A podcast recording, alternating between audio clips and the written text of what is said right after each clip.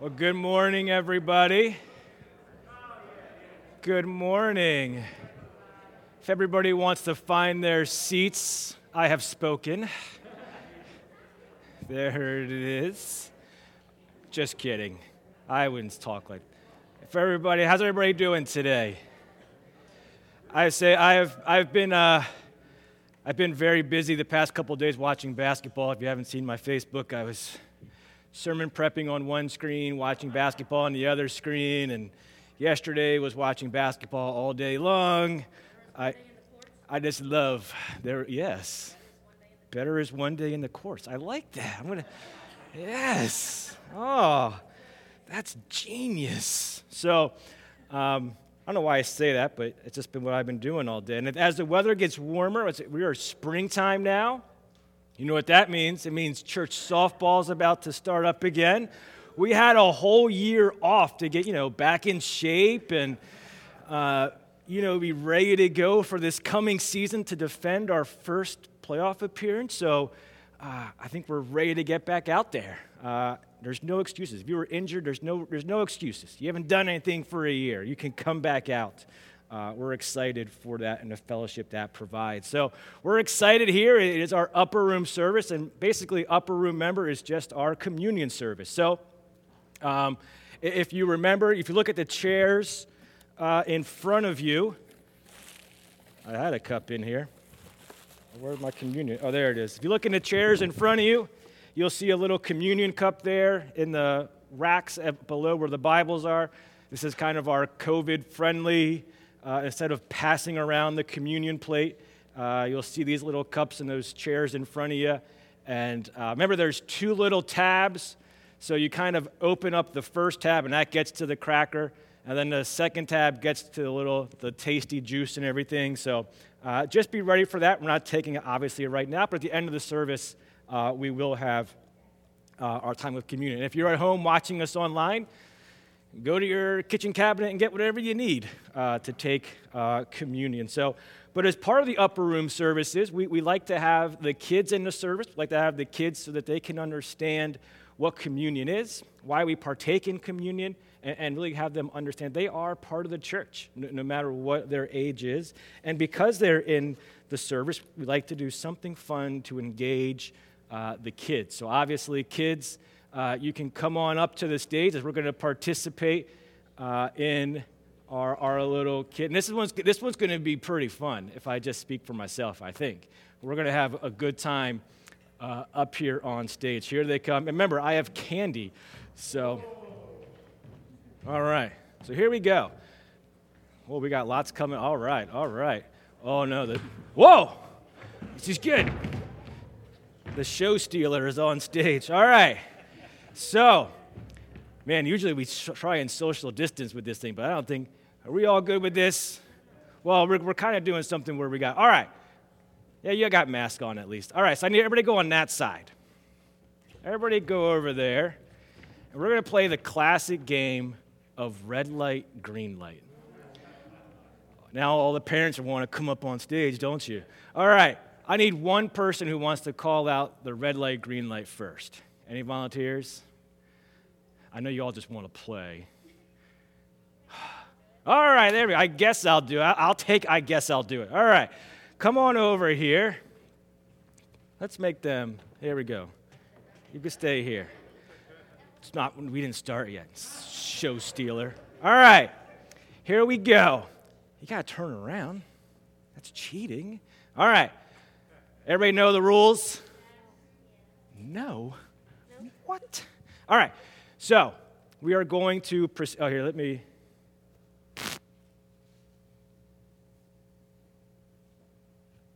All right, go ahead. Red light. Oh, wait a minute. No, that's good. That's a good way to start. Oh, okay. All right. Green light. Red light. Uh-huh.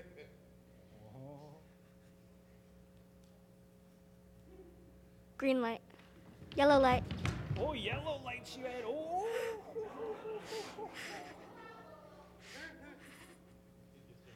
Red light. Oh, the classic move got him. All right. You can, we're going to play again. Don't worry. All right. You know who that was. Probably Evelyn. There you go. oh, she didn't say anything. Gotcha. All right. Green light. Oh, there we go. Oh, your brother won. How about that? You happy with that? No. No, she's not. All right. Everybody go back. And this time, this time I'm going to do it. All right. We're going to play my version. Here we go. Ready? Green light. Red light. Oh, you, you moved. Go to the back. Your foot moved. You can go to the back. Oh, your hand moved. You can go to the back. Oh, you're laughing. Go to the back. Go to the back. You move. Go to the back. Go. Oh, I, saw your shorts move. Go to the back. Oh, I saw your knee move. Unfair, you say? Thank you. All right. Sorry, script move. Go. You blinked. Go. All right. Here we go. Here we go. Ready? Green light. Red light. Oh, your hand's shaking. You can go to the. Yep, hand shaking. Oh, you set up. You could go. All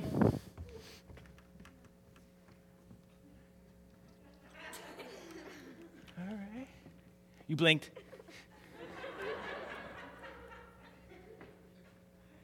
Your eyeball moved. You're laughing. You could go.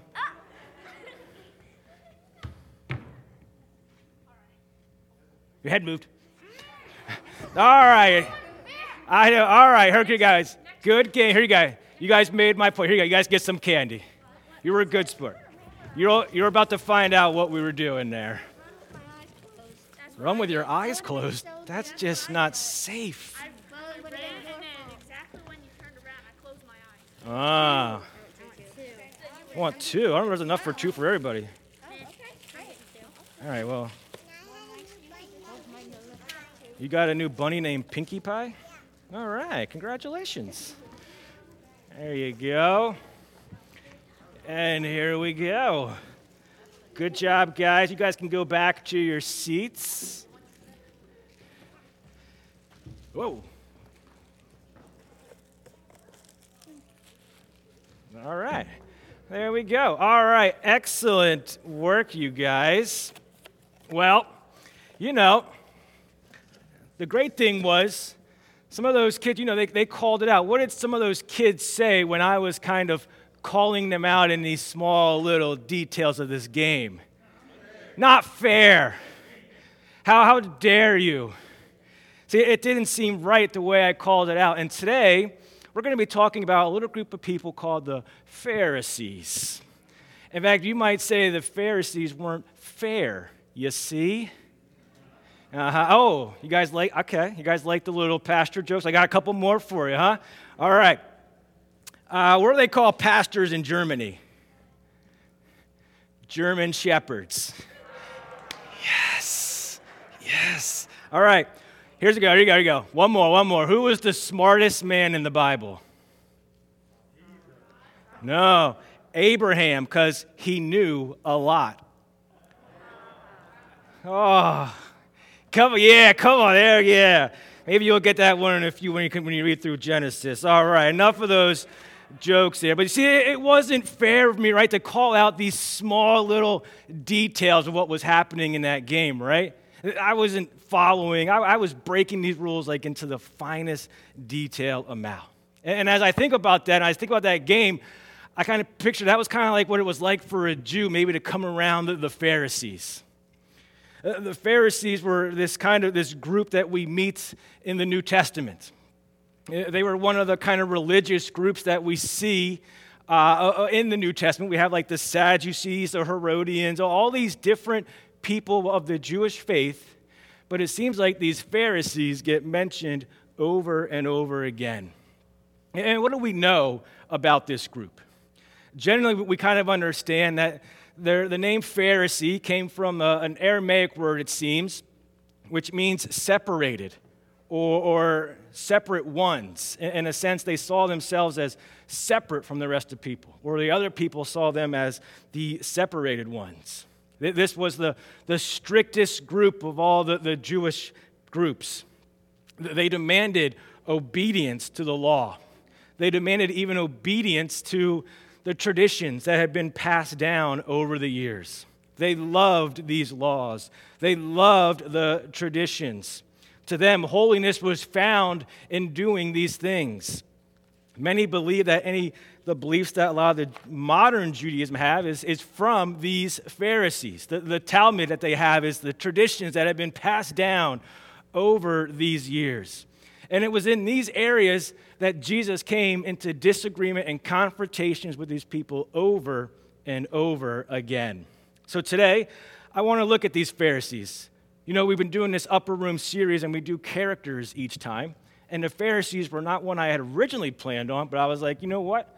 It would be fun to look at these Pharisees and how Jesus interacts with them, what he calls them out on, and who they were, and what we can learn from them. We're going to start today by reading John chapter 9. So while you turn there, I'm going to go ahead and open us up with a word of prayer. Heavenly Father, we thank you for this Sunday in which we can gather together. We can gather together around the worship we can gather together around your word. We can gather together in fellowship with one another, Lord. We thank you for this time. We, we, thank you for the ways that you have protected us over this year, Lord. We pray that we would continue to minister to the community around us. We pray that we would be holding to the truth of your word. We pray these things in Jesus' name. Amen. So, as we come to John chapter 9, this is one of my, I guess you would say, favorite stories in Scripture. And let me kind of recap quickly what's happening here. Remember, Jesus comes across and there's this man born blind. Jesus spits on the ground, he makes mud, and puts it on the man's eyes. That was my original idea for the kid part, but I just thought maybe not so great. So I think we worked out much better. But then he tells this man, after he wipes the mud on his eyes, to go and wash in a nearby pool. He goes and washes his eyes, and now he can see. You can imagine that this probably created quite the scene that was happening around this. And we're going to pick up the story in John chapter 9, beginning in verse 13. And this is what they say it says, They brought to the Pharisees the man who had been formerly been blind. Now, it was a Sabbath day when Jesus made the mud and opened his eyes. So the Pharisees again asked him, how he had received his sight. And he said to them, He put mud on my eyes, and I washed, and I see. Some of the Pharisees said, This man is not from God, for he does not keep the Sabbath. So, the one thing we see them holding to, as I said before, the law, especially here we have this Sabbath law. The Pharisees couldn't believe that somebody from God would ever break the Sabbath rules. And as you read through the book of John, you see over and over a lot of the miracles Jesus does, they were on the Sabbath. It's almost like he's just kind of purposely just wanting to get under their skin. You see, they, they took honoring the Sabbath, but they took it way too far.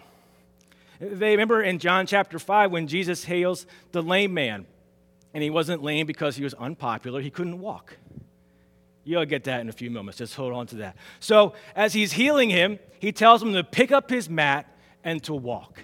And the Pharisees see this man carrying his mat and they flip out. They say, You're carrying your mat. How dare you? Who told you you could carry your mat on the Sabbath? Heaven forbid. It's these areas where he falls under these strict regulations that he keeps butting with them over and over again. You hear the phrase in Scripture called a Sabbath day walk. There was a certain amount that they could walk, and it would be considered okay. It's about a half mile. So they could walk a half mile, and then they wouldn't be sinning. That's the kind of walks I like to go on. No.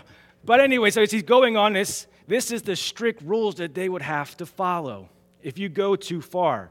Even a lot of the Orthodox Jews still follow some very, um, what we would see as dramatic um, laws for the Sabbath. I, I was looking some up online And, here's what I, I saw I saw there's no burning of anything allowed. So, an automobile engine works by burning gasoline. You know, you turn the ignition and step on the accelerator. Therefore, it is forbidden to drive a car on the Sabbath. You would be breaking the Sabbath law. Heating a piece of metal so it glows is also in the category of, of burning. So, an electric light, which turns on and has its filament, all those things, would be considered breaking the Sabbath law to turn on a light bulb. And, there's way more than these, much like the game of red light, green light. The Pharisees made it impossible, it seems, for life to go on. They felt like they were the only ones who could uphold the law. They saw themselves as the, better people. They had the law of Moses, they had the traditions that had been passed down. They deeply held to this law. The next thing that we see from John chapter 9 is the fear that they actually put into the people. And, and if you look kind of in, in verse 18 through 22, they kind of question him again. They bring his parents to see, okay, was this kid, was he really born blind? And, and the parents are like, no, um, we don't want to answer that question. We, we know that he was born blind, but we don't know what else has happened because of this. And in verse 22, it, it gives us the context to why.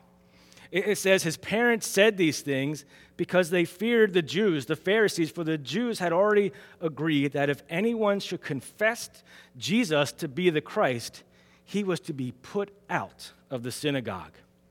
The man's parents, they were afraid to answer this question. You see, the synagogue was everything to them. It was their place of, of family, place of friends, their place of fellowship, their place of worship. And if they were to turn and confess Jesus to be the Christ, they would be kicked out of the synagogue. We actually see in verse 34 this blind man himself will eventually be kicked out of the synagogue because of his belief in Jesus Christ. Their power was intimidating to the people. They feared what the Pharisees could do to them, much like those kids had the fear of Seth in them as I walked through the game of red light, green light. Little did they know the small details I could pick out and send them back to the beginning of the line. All those things to see what the Pharisees did to the people, to their Jewish nation. The next thing we see is their spiritual blindness. And in verse 40, Jesus is talking, and the Pharisees kind of catch wind of what he's saying. And they say in verse 40, some of the Pharisees near him heard these things and said to him, Are we also blind? Jesus said to them, If you were blind, you would have no guilt. But now that you say we see, your guilt remains. Jesus is, basically telling them that if you would admit that you were blind, if you would admit that you were spiritually blind and not seeing, forgiveness could come to you. But because you proclaim that you can see, that you know all things, and you say, We see, forgiveness will never come to you. The Pharisees never saw Jesus for who he truly was the Son of God, the Messiah. They asked him for signs and for proof. And the thing that Jesus tells them is, You know what? You want a sign? you're going to see the sign of Jonah. And what he means by that is you're going to see me in the, in the ground for three days, and then I'm going to rise again from the dead. You want to see who I am? You will see. And then he says, and you still won't believe who I am. So the Pharisees made the law even more impossible. They put the fear into the people. They didn't realize who Christ was. This is who they were.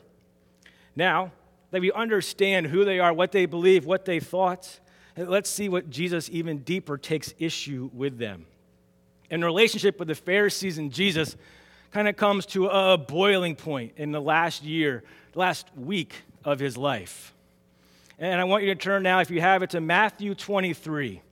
And this is the part where Jesus is about to, to call out the religious teachers of his time.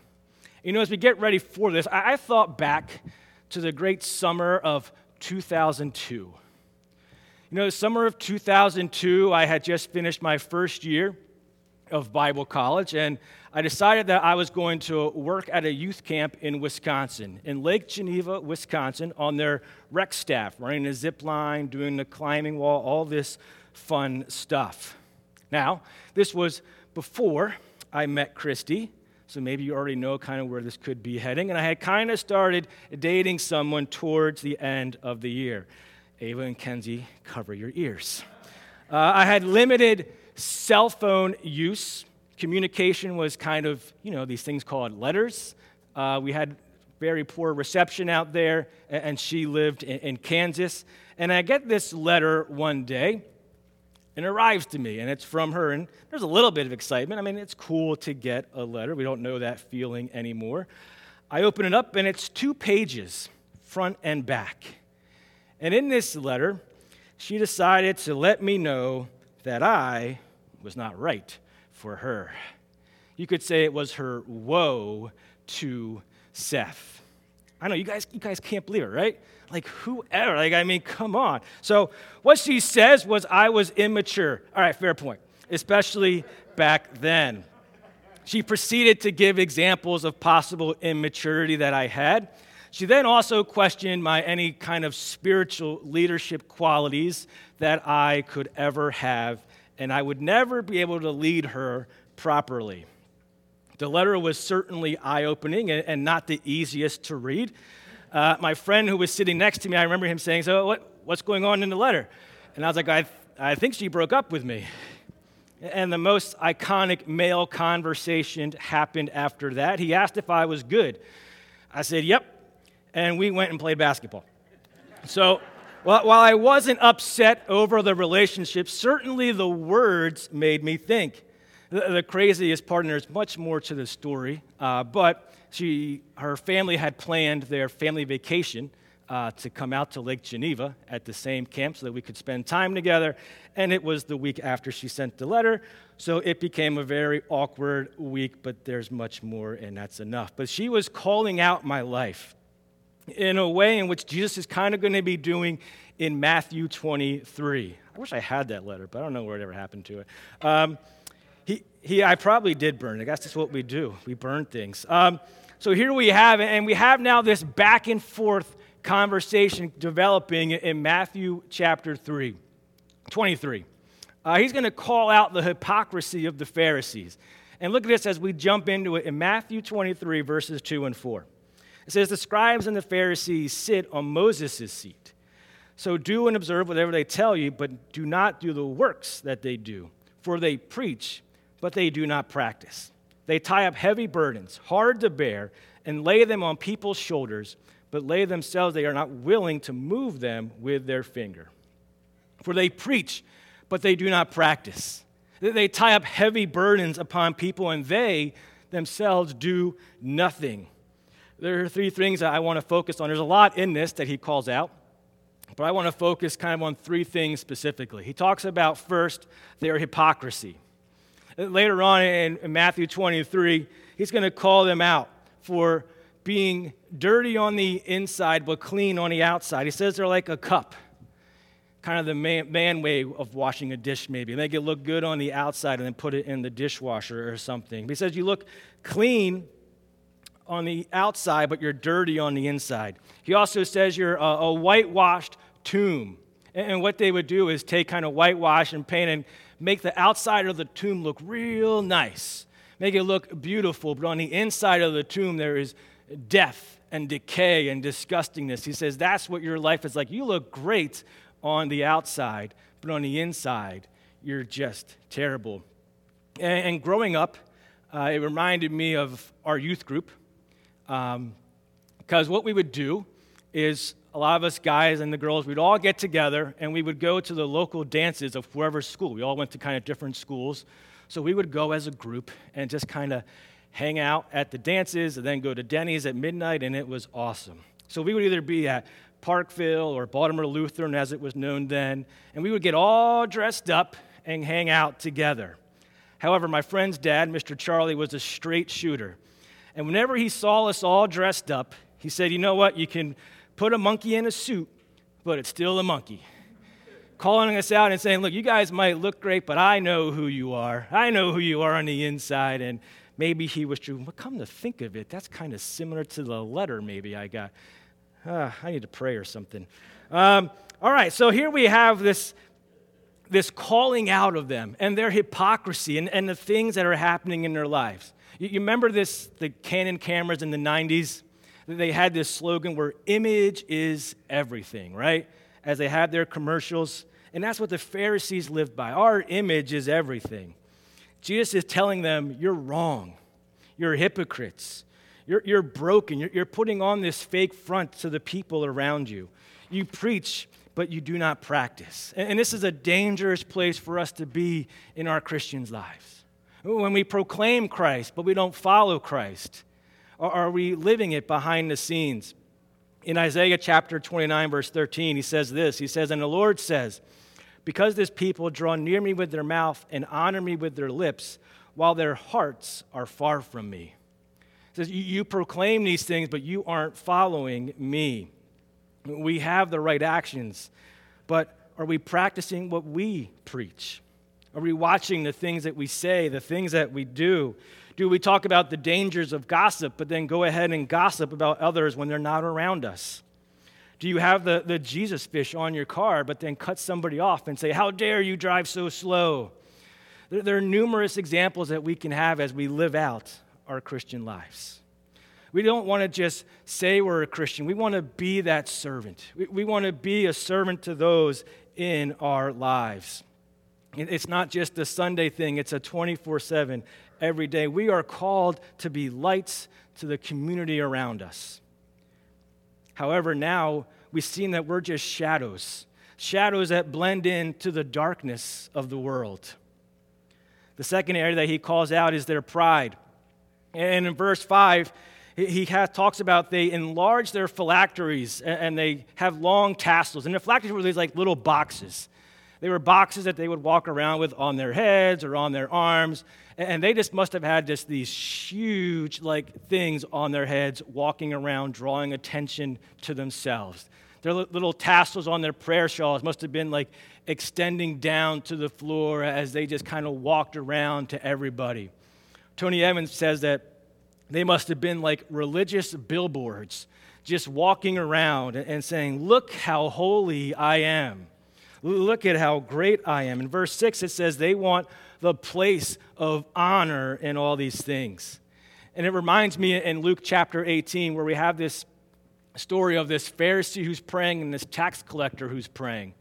And the Pharisee says this He says, God, I thank you that I am not like other people robbers, evildoers, adulterers, or even like this tax collector.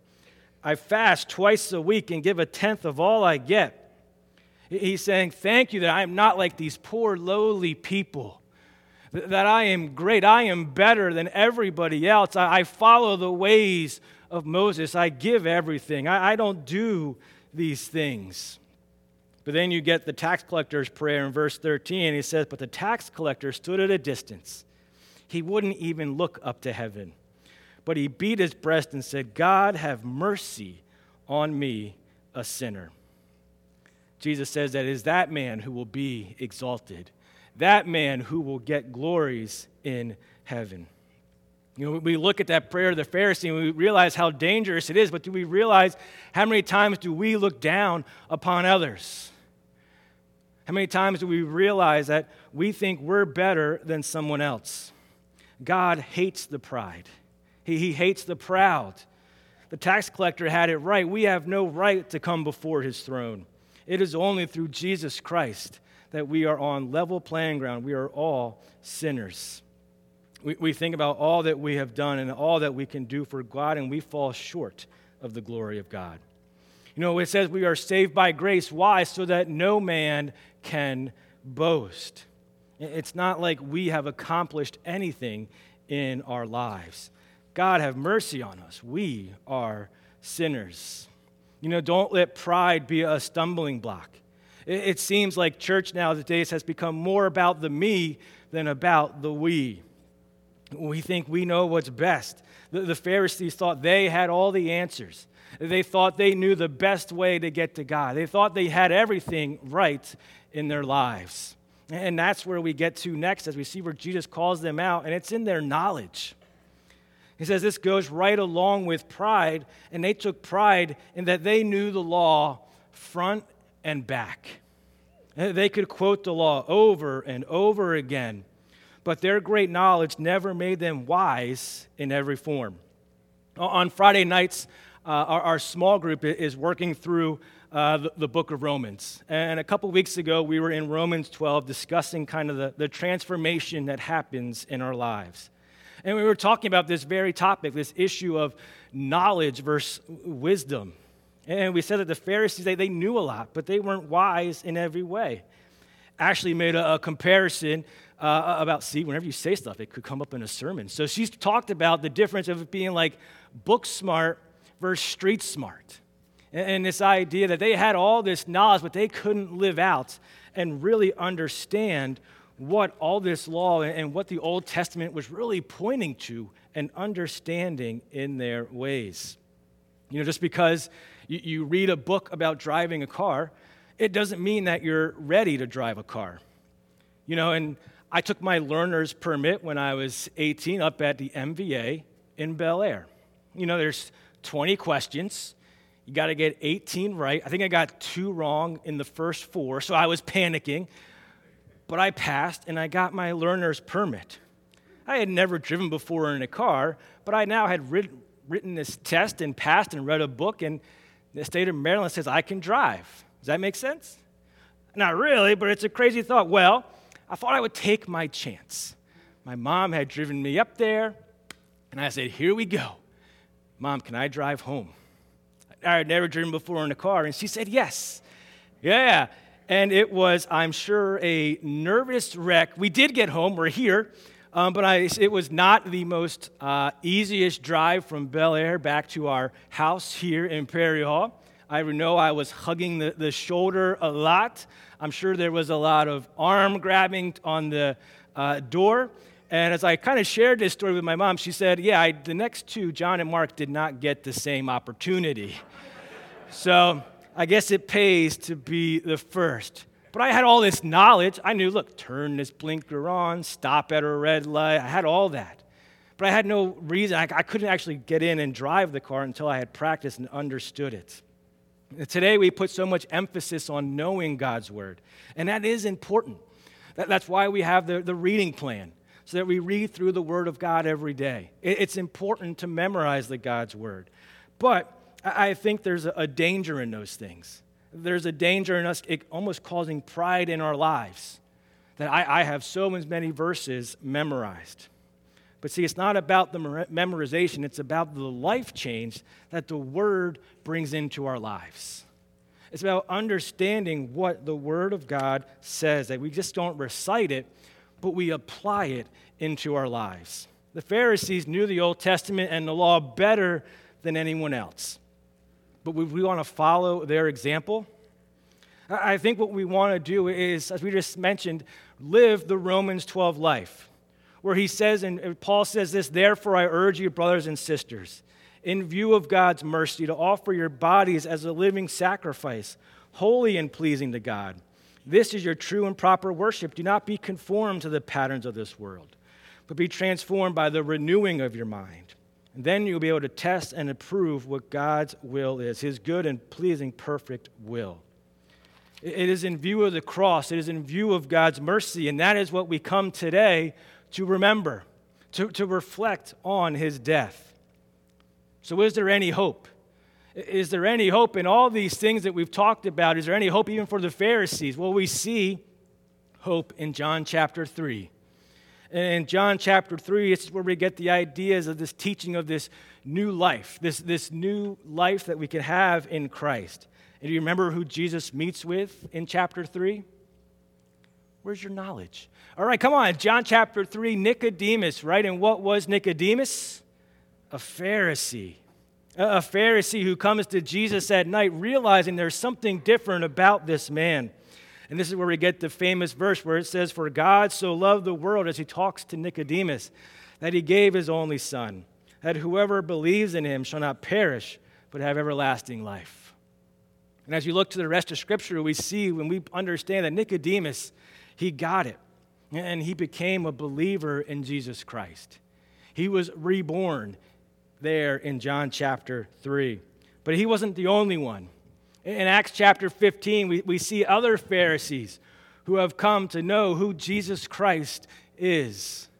And then also we have Paul, right? Paul, a Pharisee who would even call himself a, a Pharisee of all Pharisees, the one who knew the law and did everything perfect. But then in Philippians 3, Paul kind of gives a picture of his life as a Pharisee to his new life in Christ. And this is what he says here in beginning in verse in verse 4. He says, If someone thinks they have reasons to put confidence in the flesh, to boast in the flesh, take pride in the flesh, he says, I have more. And he goes on to say, I was a, I'm a Hebrew of Hebrews. I am the best of the best. And in verse 7, he says, But whatever were gains to me, I now consider them loss for the sake of knowing Christ. He says even later on that he considers them garbage, he considers them rubbish. All that he had found in his life as a Pharisee. All that he forgets for he wants to, in verse 10, know Christ, to participate in his resurrection, participate in his sufferings. And this is where he says, Not that I've already obtained all these things, but I press on to know my Savior, Jesus Christ, forgetting what is behind and straining toward what is ahead. He talks about a lot of things that we've seen here, and he talks about this new life that is offered in Christ. See, the Pharisees were, were lost in their sin. And, and some of the Pharisees came to understand the teachings of Christ. They, realized the hypocrisy within their lives, the pride in their lives, and how they had knowledge but no application of this Word of God in their lives. And you see, we have the same thing before us today. That if you were in this room, we are all lost in our sins. Scripture tells us that for the wages of sin is death, that we sin and we deserve death. We deserve the wrath of God. But instead, Christ, on that Good Friday that we'll talk in a couple weeks, took on the punishment of God. He paid for our sins. And then he rose again on the third day. This would be the sign, remember, that he shared about. He said, You want to see sign, you will see me rise from the dead. And yet they didn't believe. But what about us? What about you? Do you understand all that Christ has done for you? Are you willing to lay aside the things of this world and turn to Christ?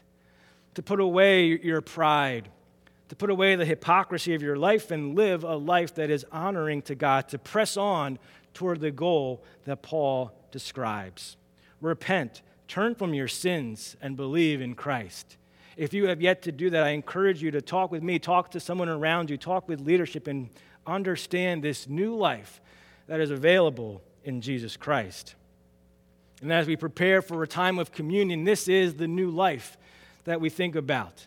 We think about the cross and his body, which was broken for us, the blood which was spilled out for us on the cross. I invite you to take your cup and I'm going to be reading from the passage where, Paul describes this, the institution of the Lord's Supper in 1 Corinthians. And as Paul is writing to them, he says these words He says, For I received from the Lord what I also delivered to you, that the Lord Jesus, on the night when he was betrayed, took bread, and when he had given thanks, he broke it and said, This is my body, which is for you. Do this in remembrance of me. Let's pray.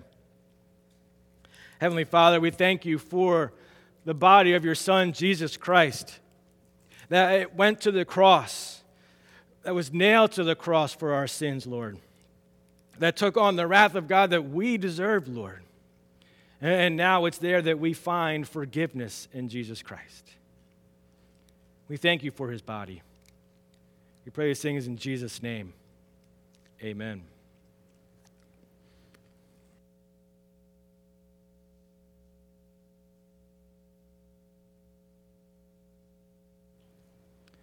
Paul goes on as he's writing to these people in 1 Corinthians, and he says this. He says, In the same way, he also took the cup after supper, saying, This cup is the new covenant in my blood. Do this as often as you drink it in remembrance of me. For as often as you eat this bread and drink the cup, you proclaim the Lord's death until he comes. Let's pray. Heavenly Father, we thank you again for the, the blood of your Son which was spilled, which was poured out on the cross for our sins, Lord. And as we look upon that cross, we can remember the forgiveness that comes to us. Lord, we thank you for that. We pray this in Jesus' name. Amen. Worship team, you can come up as we prepare to close and as we reflect on the things that we have looked at today. The, the dangers that these Pharisees had, the ways in which Christ calls them out and says, You don't have it right. Similar to the maybe the letter I got. I didn't have it right for her. These kids, the unfairness of the game. How dare you call us out for these small details? But Christ comes, does away with the law. He says, You have new life in me. Forget what is behind. Press on to Christ. Find renewal and life in Him. We're going to close with one more song as we end our time together, and it's the song Overcome, as it reflects, unless it changed. It's still overcome. Sometimes you never know. We're going to sing the song Overcome, how we overcome the things of this world with the blood of Jesus Christ. I invite you to stand with us as we close out our service today.